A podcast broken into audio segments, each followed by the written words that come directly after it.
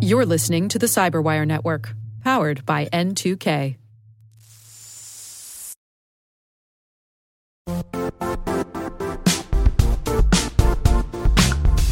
The IT world used to be simpler. You only had to secure and manage environments that you controlled. Then came new technologies and new ways to work. Now, employees, apps, and networks are everywhere. This means poor visibility, security gaps, and added risk. That's why Cloudflare created the first ever connectivity cloud. Visit cloudflare.com to protect your business everywhere you do business.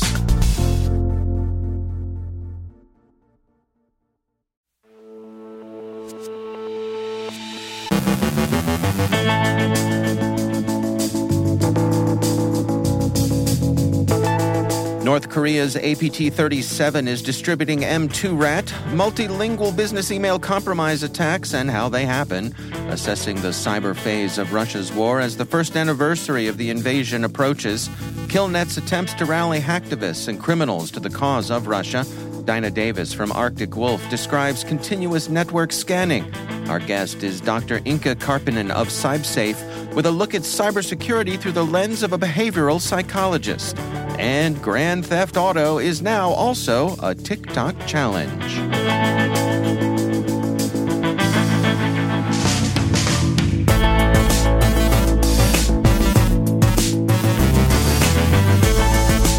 From the Cyberwire studios at Data Tribe, I'm Dave Bittner with your Cyberwire summary for Thursday, February 16th, 2023.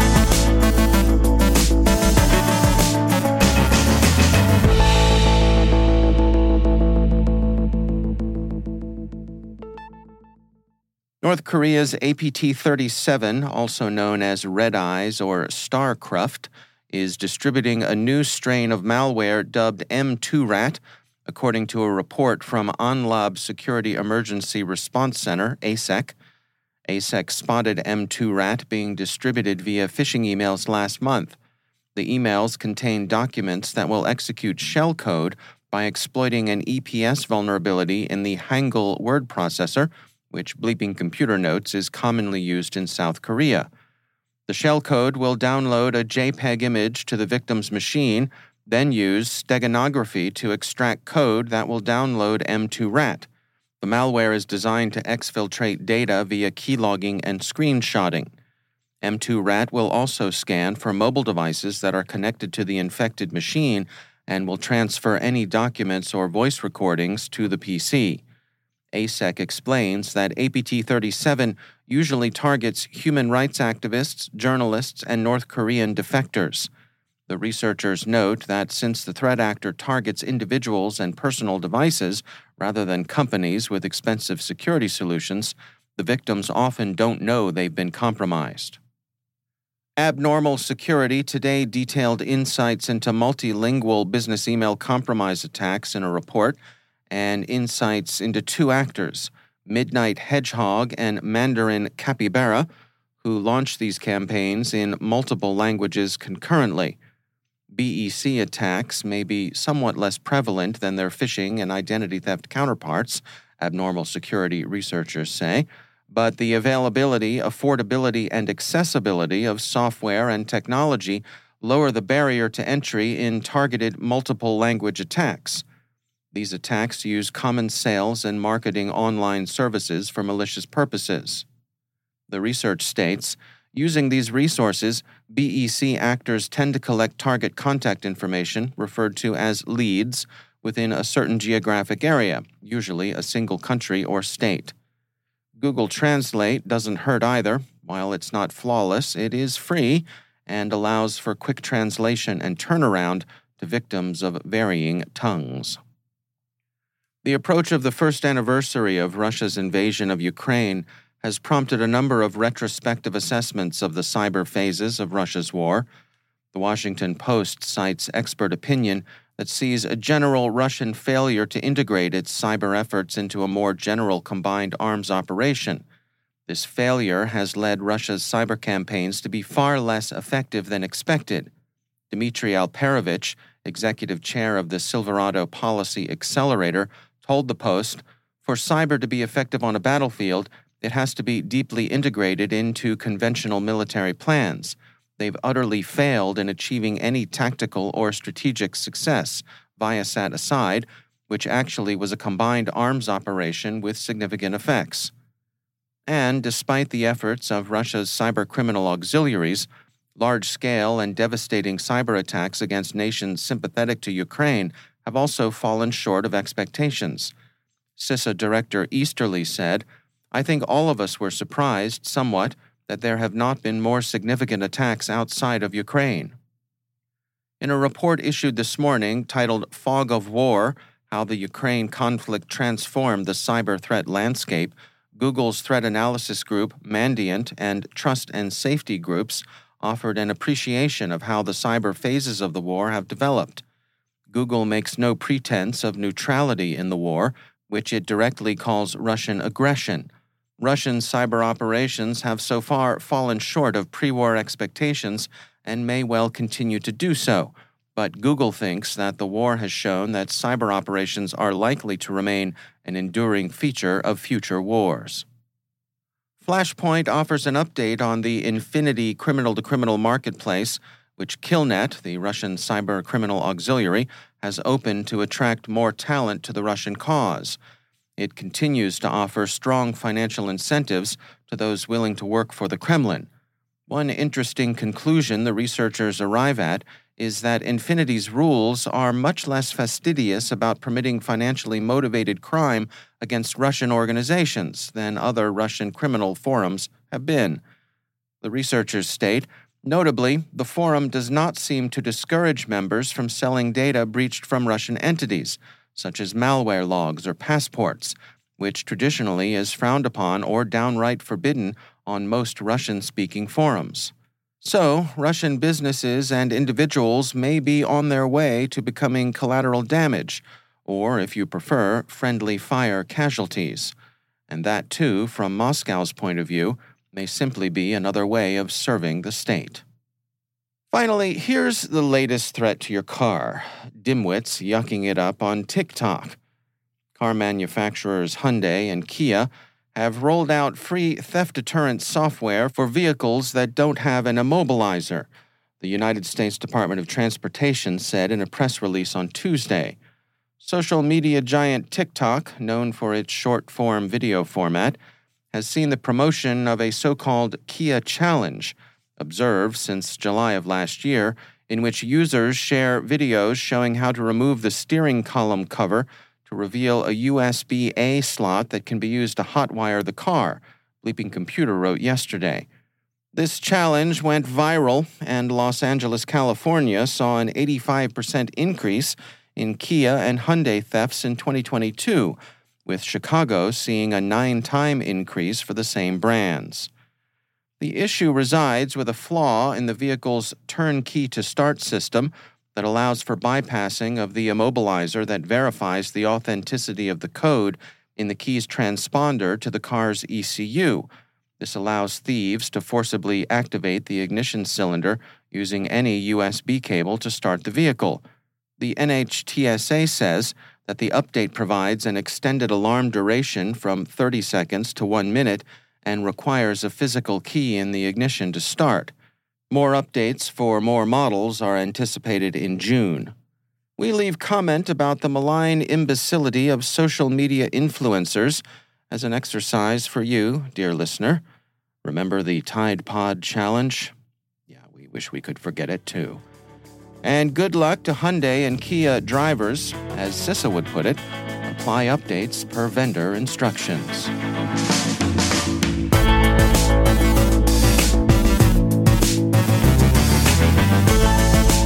Coming up after the break, Dinah Davis from Arctic Wolf describes continuous network scanning. Our guest is Dr. Inka Karppinen of CybSafe with a look at cybersecurity through the lens of a behavioral psychologist. Stay with us.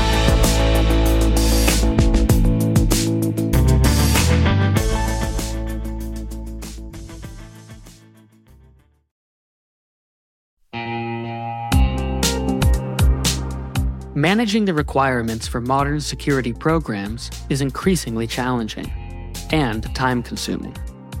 Enter Vanta, Vanta gives you one place to centralize and scale your security program. Quickly assess risk, streamline security reviews, and automate compliance for ISO 27001, SOC 2, and more. You can leverage Vanta's market leading trust management platform to unify risk management and secure the trust of your customers. Plus, use Vanta AI to save time when completing security questionnaires. Cyberwire daily listeners can get $1,000 off by going to vanta.com slash cyber. That's V-A-N-T-A dot com slash cyber.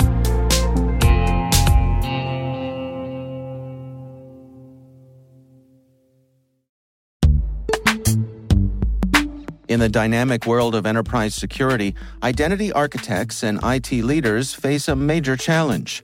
Growth by repeated acquisitions multiplies the complexity of everything. Multiple IDPs, MFA providers, policy engines that all need to coexist. This can lead to fragmented user identities and policies that create security vulnerabilities and add access friction. Strata Identity solves this. Now you can decommission unneeded IDPs and consolidate the ones you'd like to keep without rewriting apps or disrupting users, engineers, and app owners. Plus, Strata's modular architecture makes it easy to integrate with any identity provider without manual maintenance and coding. Join the ranks of cybersecurity leaders using identity orchestration Visit strata.io slash cyberwire, share your top identity security priorities, and receive a pair of complimentary AirPods Pro. Offer valid for organizations with over 5,000 employees. Step into a new era of identity management at strata.io slash cyberwire.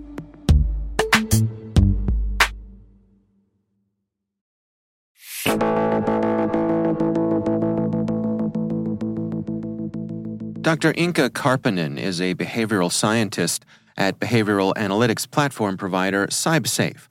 I reached out to her for insights on the human side of cybersecurity through the lens of a behavioral scientist. CISOs work in different industries. They work in retail industries, they work in banking, financial services, as well as more service related industries. And the top tip for any of these industries is to listen to your people, talk to your people, know who your employees are, because that's the only way you're actually going to then find out what you need to do uh, for your cybersecurity um, initiatives for the year, for example. So it is really check out the, the practices, especially if people are using uh, what we call shadow practices in cybersecurity. So you might have uh, training uh, procedures, you have policies in cybersecurity, you know, things you do and you don't, uh, what is allowed, what's not. And we need to make sure that those policies, for, for example, and procedures are clear. They are concise. They are understandable by all the people in your organizations. And obviously, different organizations consist of different types of people. So really, if you go to talk to people, even it's during the coffee machine break, whether you send a Slack message or whether it's a simple survey, you can find out a lot about them. And if you then ask, okay, how, you know, what do you guys know about multi-factor authentication, for example? And you know that you've given that training, you know, earlier in the year. They say, oh, actually, I don't know what it is. Now, if you find that one person who doesn't find what it is, I bet you there is about, you know, multiple of others. So depending on organizational size, you can multiply those people. And, uh, and finding out what, what are the knowledge gaps? Why people, even if they know how to use multi-factor authentication, why aren't they not using it? Ask, are you using it? How are you using it? Do you find it, you know, does it help with your productivity? Um, does it hinder your daily job? You know, is it a pain? And you might find something really, really interesting. And uh, then you can help them to actually either break the beliefs or myths or break the procedures in a, in a more digestible format. How do you nurture those good habits? How do you uh, encourage them to do the right thing? That's a very interesting question because uh, it can be applied to anywhere, uh, whether it's your personal health or diet. Now we're talking about cybersecurity, which is something that it's a bit of a, for a person, they don't see it. So when, when cybersecurity is good, kind of nothing happens. And when something goes wrong, then the train kicks in, everybody goes in a panic mode, and then something happens. So actually encouraging good habits means that you have you actually have to communicate during those times that things are good. You know, uh, if if you do a phishing simulation, for example, is I identify my phishing. This is a simulation. I press report button at my end. Well, I just don't get any feedback, basically. Well, what if you would get a feedback? Uh, how good does it make you feel when you actually correctly did something? Um, so that's the kind of open uh, feedback environment that could actually potentially help a lot on these matters. And, and I've actually received something like this myself a few weeks ago when I reported a phishing email correctly. And even somebody who works in the industry, I thought, oh, this made me really happy. I've done something correct, even that tiny little bit. Although I work in the industry and, you know, I know about this stuff, uh, but it just makes people good, feel good. And it's collaboration. So listening to people, asking, you know, if you do re- have have a mistake, you, you recognize that you clicked on a link that you shouldn't have. Um, report it. Tell us. Tell somebody about it. Whether you tell it to your line manager, whether you tell the IT or somebody in your security team, you know, let us know because that's the way we protect organization.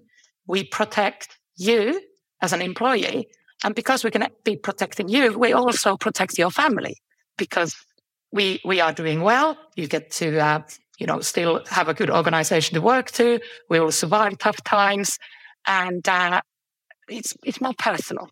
So it kind of hits the point of actually, why are we doing this thing? We are fighting against cybercrime together.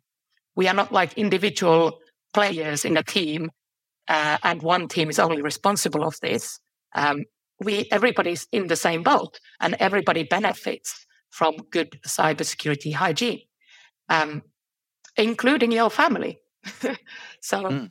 let's encourage that. And that's how you probably get through the, the difficult part of explaining people why something should matter to them. You make it more relatable to themselves. It's a bit like the health behaviors. So you look at, you know, stop smoking, drinking campaigns. It is pretty much about the benefits of what happens when you do so in, your body, for example. That's Dr. Inka Karppinen from CybSafe.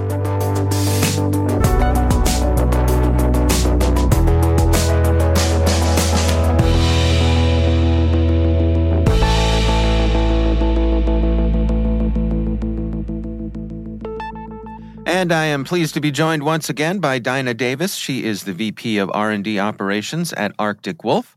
Dinah, always a pleasure to welcome you back. Uh, I saw over on the Arctic Wolf website, you all had an article about continuous networks scanning.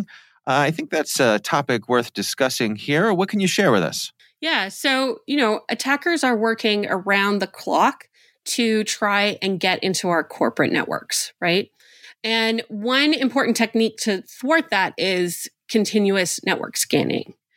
But, you know, okay, so what is that, right? So it's monitoring for intrusions around the clock. You want to be able to reduce the likelihood that an IT system will be breached to steal that data. And if it does happen, you find it quickly, right and that that really mm. does need that continuous um, monitoring but it also requires continuous and automatic alerts right so that you know when something happens you somebody gets notified so you can you can look at that and then the other part of continuous network scanning that is good is it helps you build reports so that you can evaluate your defense posture basically what about alert fatigue? I mean, you say you, you, get all these alerts. We always we talk about the the fire hose of alerts, and people get tired of it and start turning them off. And the next thing you know, you're you know you're kind of working against yourself. How do you fight that fight?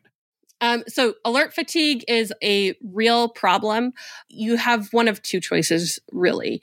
Uh, you can spend a lot of time um, tuning your system to make sure you're only getting what you really care about so you don't get alert fatigue. or you can go with a managed provider. Um, and, you know, with Arctic Wolf, that's what we do. We, you know, only notify our customers when something really bad is happening, but we do take everything in. Um, and we've written all kinds of rules and algorithms to figure out what is important so that, you know, our security engineers don't get, uh, alert fatigue as well, right? It's it's important even in our internal SOC for them not to get uh, alert fatigue. So there is a balance there, um, and it it is very important how you set it up. And if you don't set it up correctly, you could end with that for sure. I see. What are the different types of network scans that are out there and, and that people should know about? Yeah. So, like, first, there's like two methods of network scanning, right? So there's the passive network scanning. And so that's the tools that are going to like watch the data and activities that are flowing through your system. And then there's active network scanning where you're actively trying to poke holes in places, right? So mm. um, you want to be doing both, but obviously the passive is easier to do kind of around the clock. Whereas the active is something you can only do every once in a while, right? Because you have to actually do something about that. So, um, important. The first one I would say is external vulnerability scans. It's a passive scan. And what it's trying to do is, you know, look at your network from the hacker's perspective, like from the outside, hence the external and external vulnerability scan. Um, and mm-hmm. it's looking at external IP addresses, at domains, at ports. Are they open? Are they not? Um, these types of scans are what happen, like are used or like have been used to find, you know, those open, um, permissions on GitHub repositories and things like that. So you can, you can use it in that way. Uh, internal vulnerability scanning is also very important. Uh, that is done from inside the network and it's, it's running scans on everything in your network um, and it's noting every software version that it's running and then good software will be comparing that to the latest software that you have, as well as comparing to see if there's any major uh, security issues with the version you're running, uh, and then mm. recommend an upgrade for you, right? These can be run automatically at regular intervals, both of those things. Um, and the third passive uh, scan would be a host based agent scan. So software that actually lives on the devices in your organizations to track active progress, like applications and Wi-Fi networks you're connecting to, USB drives that don't conform with company policies, that kind of stuff. It really uh. watches those types of things. And then finally, you have the active scan, which is basically penetration testing, um, or, you know, in the lingo, pen testing, um, if you yeah. hear that. Um, and it's really testing the effectiveness of your cybersecurity efforts, um, identifying potential weak spots. And not only is it testing your software, but it's often testing your human response capabilities as well, right? So if you do a hmm. true pen test and, you know, your team actually sees it and thinks it's real, they're going to react and you can see your whole organization, how they're going to work. Or they might not react appropriately, and then you can know where you need to go and do some training. All right. Well, interesting stuff. Dinah Davis, thanks so much for joining us.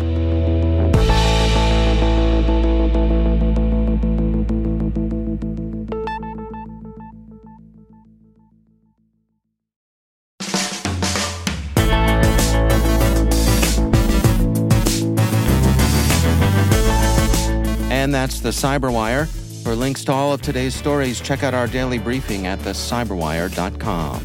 The Cyberwire podcast is a production of N2K Networks, proudly produced in Maryland out of the startup studios of Data Tribe, where they're co building the next generation of cybersecurity teams and technologies.